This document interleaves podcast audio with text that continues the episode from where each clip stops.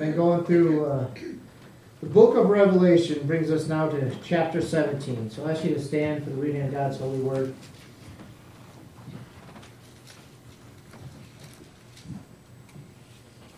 Then one of the seven angels who had the seven bowls came and said to me, Come, I will show you the judgment of the great prostitute who is seated on many waters, with whom the kings of the earth have committed sexual immorality, and with the wine of whose sexual immorality the dwellers on earth have become drunk.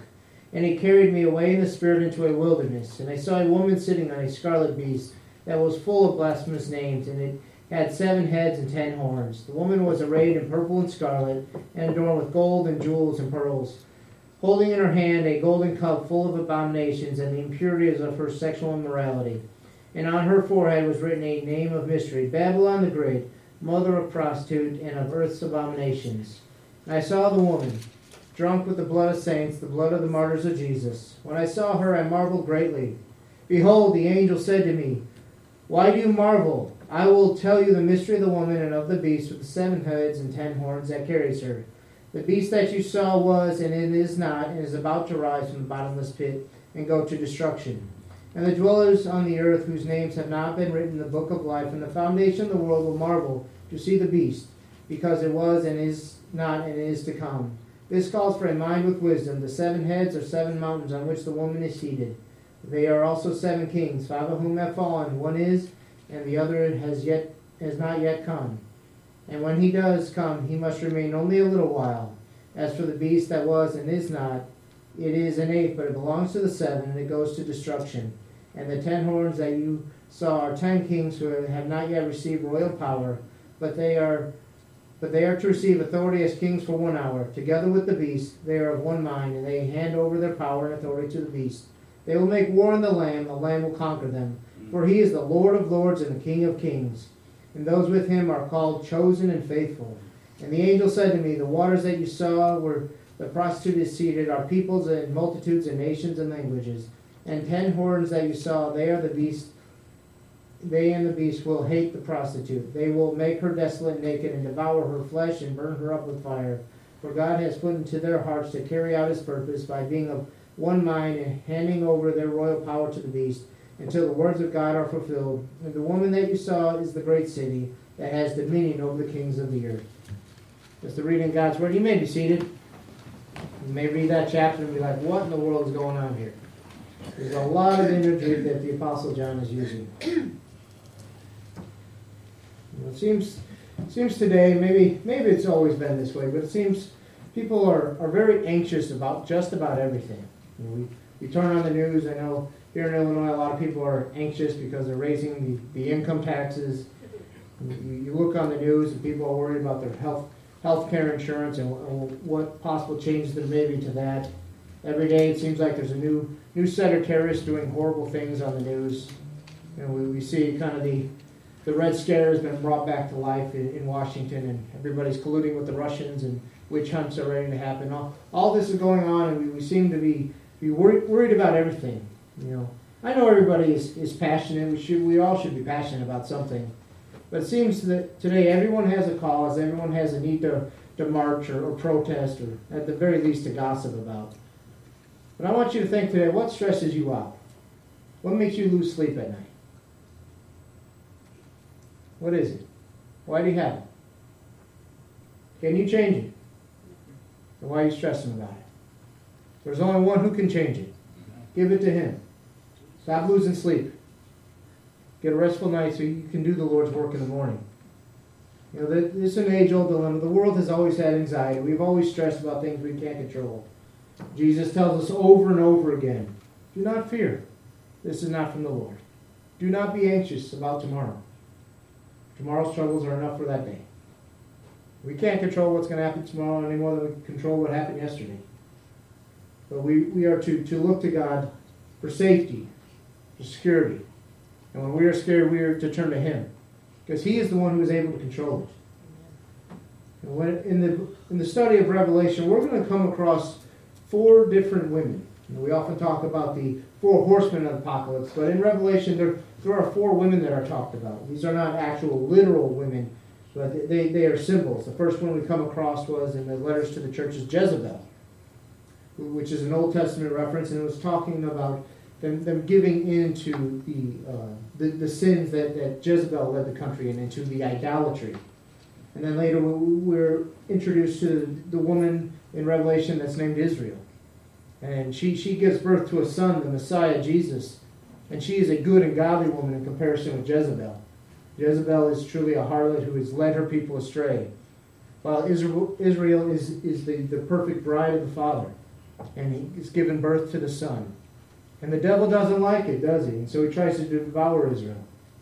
You want to know why the world has always has their attention on Israel, and, and for thousands of years the, the devil has been trying to, to exterminate the Jews. You saw it especially in World War II. The reality is that they are the apple of God's eye. God is there for them and will protect them. The devil is raging because he knows the Lord is about to return. Amen. You and I, as a church, God will call us home. But there's a specific reason Jesus returns. He returns to fulfill the word of God. What does the word say? He told Abraham that one of your descendants will inherit the promised land. He told David, one of your descendants will sit on my throne forever. Mm-hmm. Those promises are yet to be fulfilled. David's throne is not in heaven. Don't let anyone tell you that. David's throne is in Jerusalem. And a day is coming where Jesus will return and reign from there and to, to Abraham, Isaac, and Jacob, and all his descendants, they will receive the, the, the land of promise that has been promised to them. No one, not, not politicians, not Satan, no one in the world will be able to, to stop what belongs to them, for God's word has promised it to them. As we go on, look, now we come across this third uh, woman who, who is called a, a harlot, Babylon, the mother of all prostitutes. That's quite a, quite a name to, to be given. Now, this name isn't just anyone giving them this name. I've joked with you before about my favorite apostle is John, and he is nicknamed one of the sons of thunder. How'd you like to have God nickname you a son of thunder? But here, this this woman, and we are told at the very end, she represents a city. She is she represents the false worldwide religious system that will take place in the day. But but she is one who who is leading everyone astray. It says she is drunk on the blood of the saints, those that have been martyred for Jesus Christ. And she is called Babylon the Great. Understand, Babylon, this name goes way back even before the country known as Babylon, where there was a tower that we silly humans were building because we thought we were so great and mighty that we could build a tower up to God. And that tower was later called Babel. That's where we get the name Babylon from. It means confusion this religious system will be brought about to confuse people, to confuse them and lead them away from, from the true God and his Christ. This is what the angel says to John. And he carried me away in the spirit into a wilderness, and I saw a woman sitting on a scarlet beast that was full of blasphemous names, and it had seven heads and ten horns. We've already encountered this beast in our study, Revelation 13. This is the beast that is, that is known as the Antichrist. It is red in appearance because it draws its power from that old dragon, the red dragon we read about Satan. And so understand that, that, that these three are united together. That, that they desire to mislead God's people, to lead them astray. Satan's ultimate desire would be for there either to be no, no more believers in God or for there to be no more of God's people. Because he is afraid of the return of Christ. He is afraid of, of the day of the Lamb. Judgment Day, as, as we call it, has many names. Understand that the purpose of this, this harlot that we read about, she, she is to deceive. She is said to be riding a beast with seven heads. This points back to Daniel. These seven heads are, are uh, not what we would call literal heads, but they are uh, heads of state, if you will. They are kingdoms. These are seven rulers. And she, she is riding with their kingdom t- together to, to deceive the many. You know, but before we go on and discuss her, we need to really ask a question of ourselves before we dive in and can identify her and prepare ourselves not, not to fall after that. Let me ask you a simple question. Why have you been created? Why are you alive today? What is the singular purpose that all humanity has? Praise God to worship. You have been created to worship God. And the, the great tragedy and the great sin in all our lives since, since the days of Adam, we have fallen, fallen away. And what have we done? Our, that image of God that we've been created in has been warped and been twisted. And instead of giving God worship, we desire to give ourselves worship. And what is what is the one thing that caused Satan's downfall?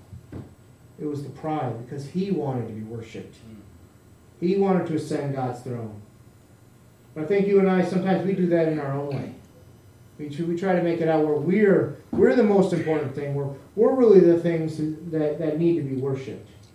And we see this even in, in, in church life. We, we come to church and sometimes we'll argue about the songs that are being played.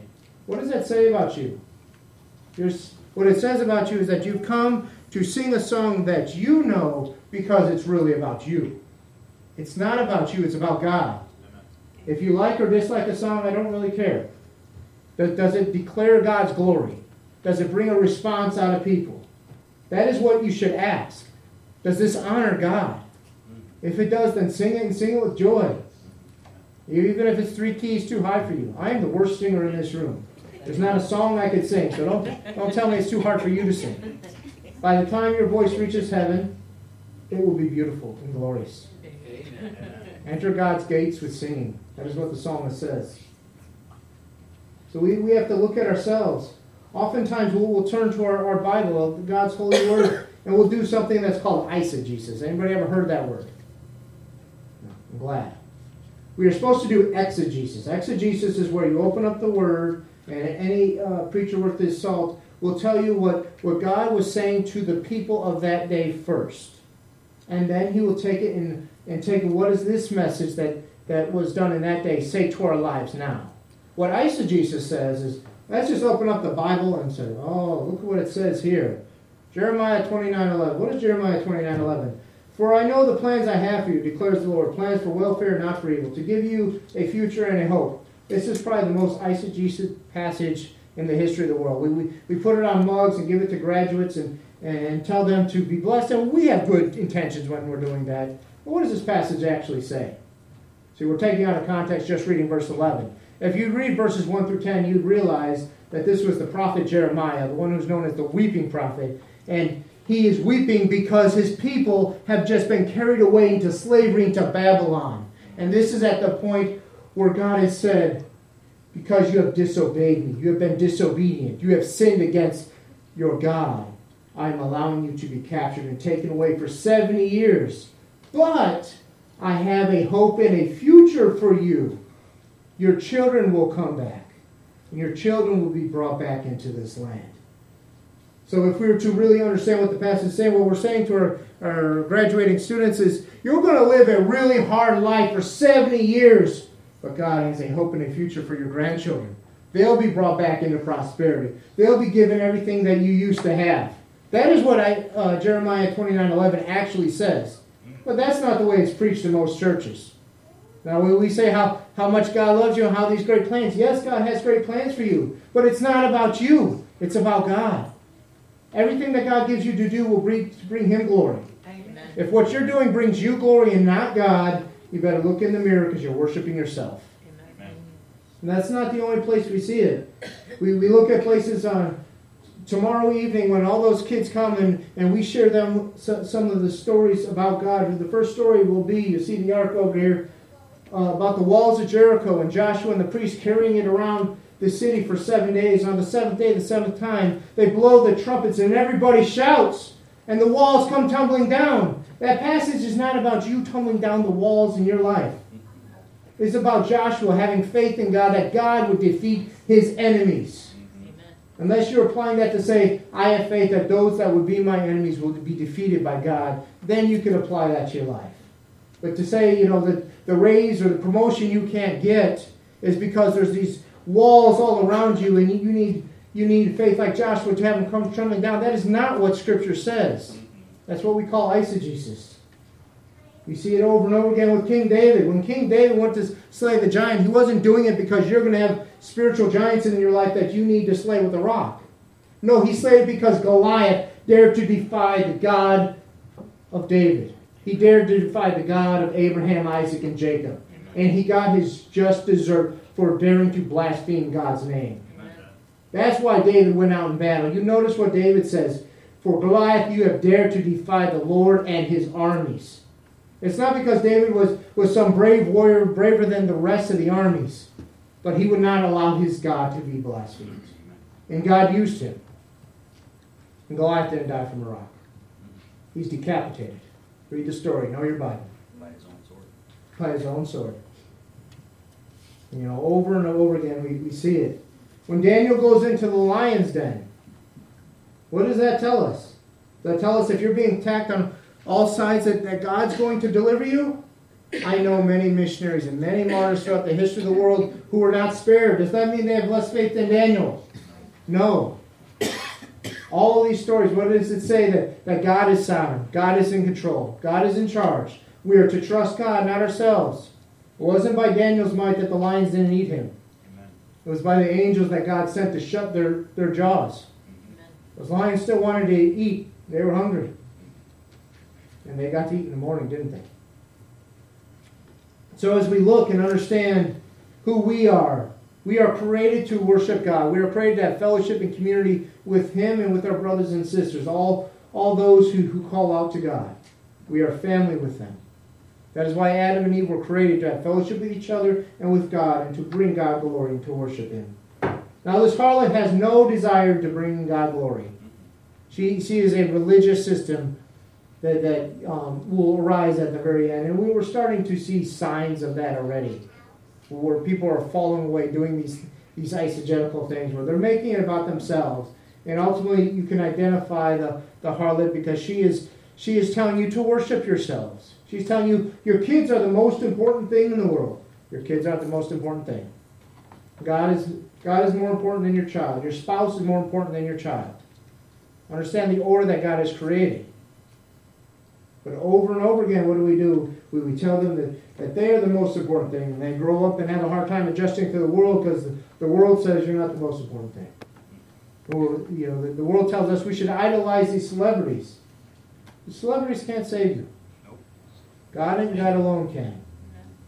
And ultimately, what this harlot does is she she'll tell you that that you can do whatever you want. It doesn't matter what God's word says. It doesn't matter what God says. We live in a day and age where I'm not going to get into all the details, but almost everything is allowable now in our society today. Mm-hmm. You know, what, what, let's get down into the nitty gritty and the, the philosophy of what's going on here. You know, what, what we're saying to God is, you know, I, I know you've created me a man, but today I could be a woman if I feel like it. What are you telling God when you do that? Made a mistake. You're telling God, the creator of heaven and earth, that he made a mistake. Think about that for a moment. That is a very serious charge to lay at the feet of God. What are we saying? Oh, God, you got it wrong. We got it right. We'll, we'll take care of this. When we get even worse, we're, we'll have people that tell us, you know what, there is no God. You're a random chance. You're an accident that's happened over billions and billions of years. You just got lucky. You're higher up on the food chain. But at the end of the day, you have no purpose greater than that of a dung beetle. You're here, then you'll be gone. That's not what God's word says. It says you will live eternally. Whether you realize it or not, you are going to live forever. Not in the physical body, but in the spiritual sense. There will be a resurrection of everyone. And to those who have followed after God, who have placed their faith in Christ, they will go to heaven for all eternity and be with Christ where He is. They will return with Christ. But to those who have rejected Christ and rejected the ways of God, they will live forever too. It is the, the great dichotomy and the thing we don't want to talk about in the church world today, but there is hell, there is sin. And if you follow after your own way and worship yourself, you will be in hell forever. And it's not a short time, then you're just snuffed out. That, that's wishful thinking. God created you to be eternal because you're created to worship Him. His worship shall never cease. It's why we, we do our mission march. It's why we have missions. It's why we reach out to the kids this coming week. It's because when they come to believe and they can truly worship, then God is given more glory. Amen. I encourage you all to come and, and join us in the VBS. One out of four people in this country that will come to faith will be through VBS. Mm. That's what the latest statistics tell us. It's very hard to come to faith as an adult because you start to worship yourself and you think of yourself greater than God. But as, as we continue to, to look, her main purpose is to deceive. Her main purpose is to get you to draw worship away from God and ultimately to, to look towards the Antichrist, to see him as the Messiah. First, he will replicate, as I said in the past, he will replicate the resurrection. He will replicate the, the death and burial of Christ. So to deceive people that, that are looking for the Messiah to come. But even more here, we see that he will try to replicate before it happens the second coming of Christ. We'll, we'll, we'll see him do this, and this is all to deceive.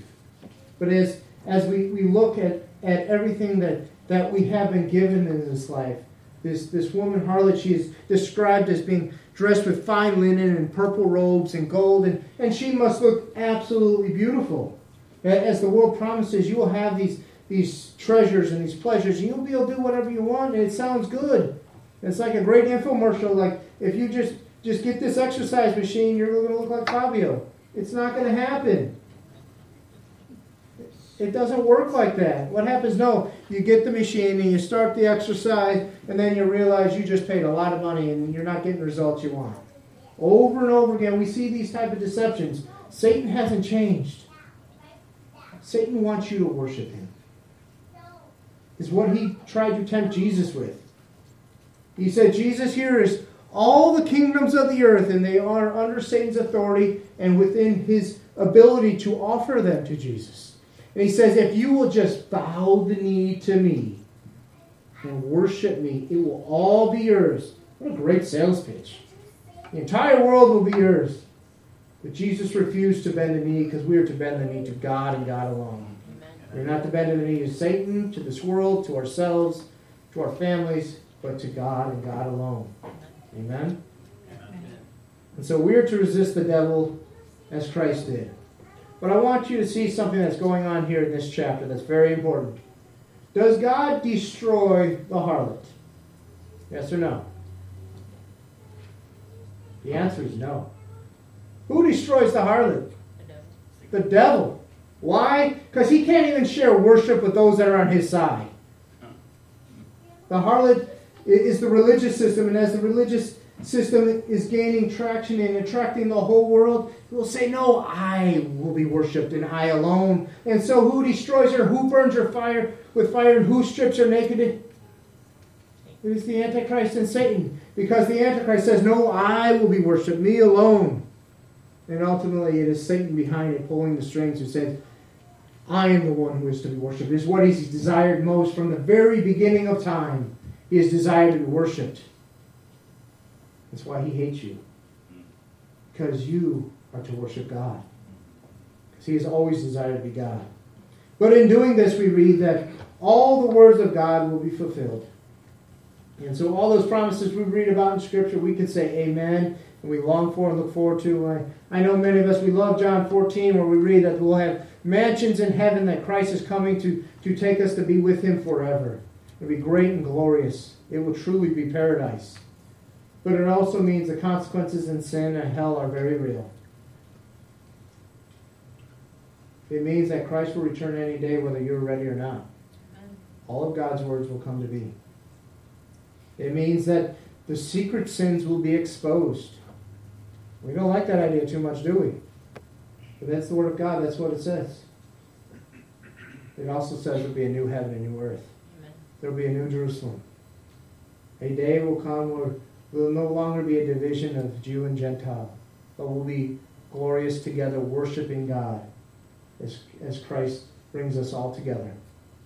We'll be one people, one tribe, one tongue, worshiping God forever. So we need, ultimately, we need to understand who God is so we could avoid this harlot, so we could avoid falling after uh, temptation to worship ourselves. And so, how does one know God?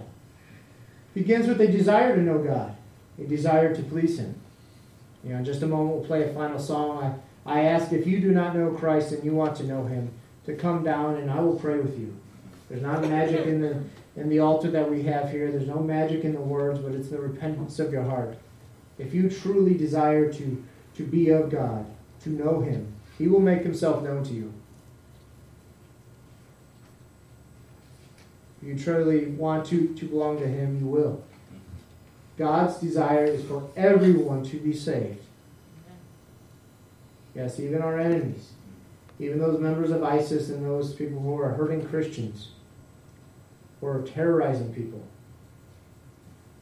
Where, wherever you may fall on the religious spectrum, the political spectrum, God desires everyone to be saved. You know, in our in our in our world, it's we busy ourselves so much that some of us don't even have time to pray. You want to know God? Know His people. Pray for His people. Take your church directory out this week and pray for everyone in it. Pray for all those that, that aren't in it. Open your Word. Read, read God's Word and see what it says. And understand it for your life. Ask the Holy Spirit to guide you as you read it. You know, there's a there's kind of a popular saying in, in our country right now, and uh, it derives it's a football. Originally, it was a football term for running back to the Seattle Seahawks, um, and they, they called it beast mode. It's it's a very strong guy, and you talk about getting into beast mode whenever whenever he, he would start to get tackled, and he's a very hard guy to bring down, and so it kind of spread out, especially with men. It's kind of like, oh, I'm going to I'm going to put siding up today, so I'm going to get in beast mode, get strong and manly, do manly things. In the Bible, you do not want to be in beast mode. The beast is of the Antichrist. Mm-hmm. You want to be in lamb mode. Amen.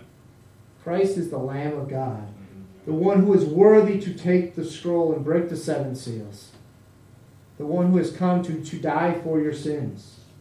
He was a servant of all servants. I would tell you when, when you get ready to go out this week, think about what it means to be a lamb. When others attack you, do not do not lash back out at them as a beast would, but be like the lamb. Be willing to lay down your life for others. When you go to restaurants this afternoon, ask your waiter or waitress if they need something, if they need prayer, what they're going through. People, God puts people in your life every single day that you can reach out to, that you could show them the Lamb of God through how you act. I would remind us from what Second Peter says. But do not overlook this one fact, beloved, that with the Lord one day is a thousand years, and a thousand years as one day. The Lord is not slow to fulfill his promise, as some count slowness, but is patient towards you, not wishing that any should perish, but that all should reach repentance. But the day of the Lord will come like a thief, and then the heavens will pass away with a roar, and the heavenly bodies will be burned up and dissolved, and the earth and the works that are done on it will be exposed. Since all these things are thus to be dissolved, what sort of people ought you to be in lives of holiness and godliness? Now, this is the important part. Listen, because of holiness and godliness, waiting for and hastening the coming of the day of God. What is Peter telling you?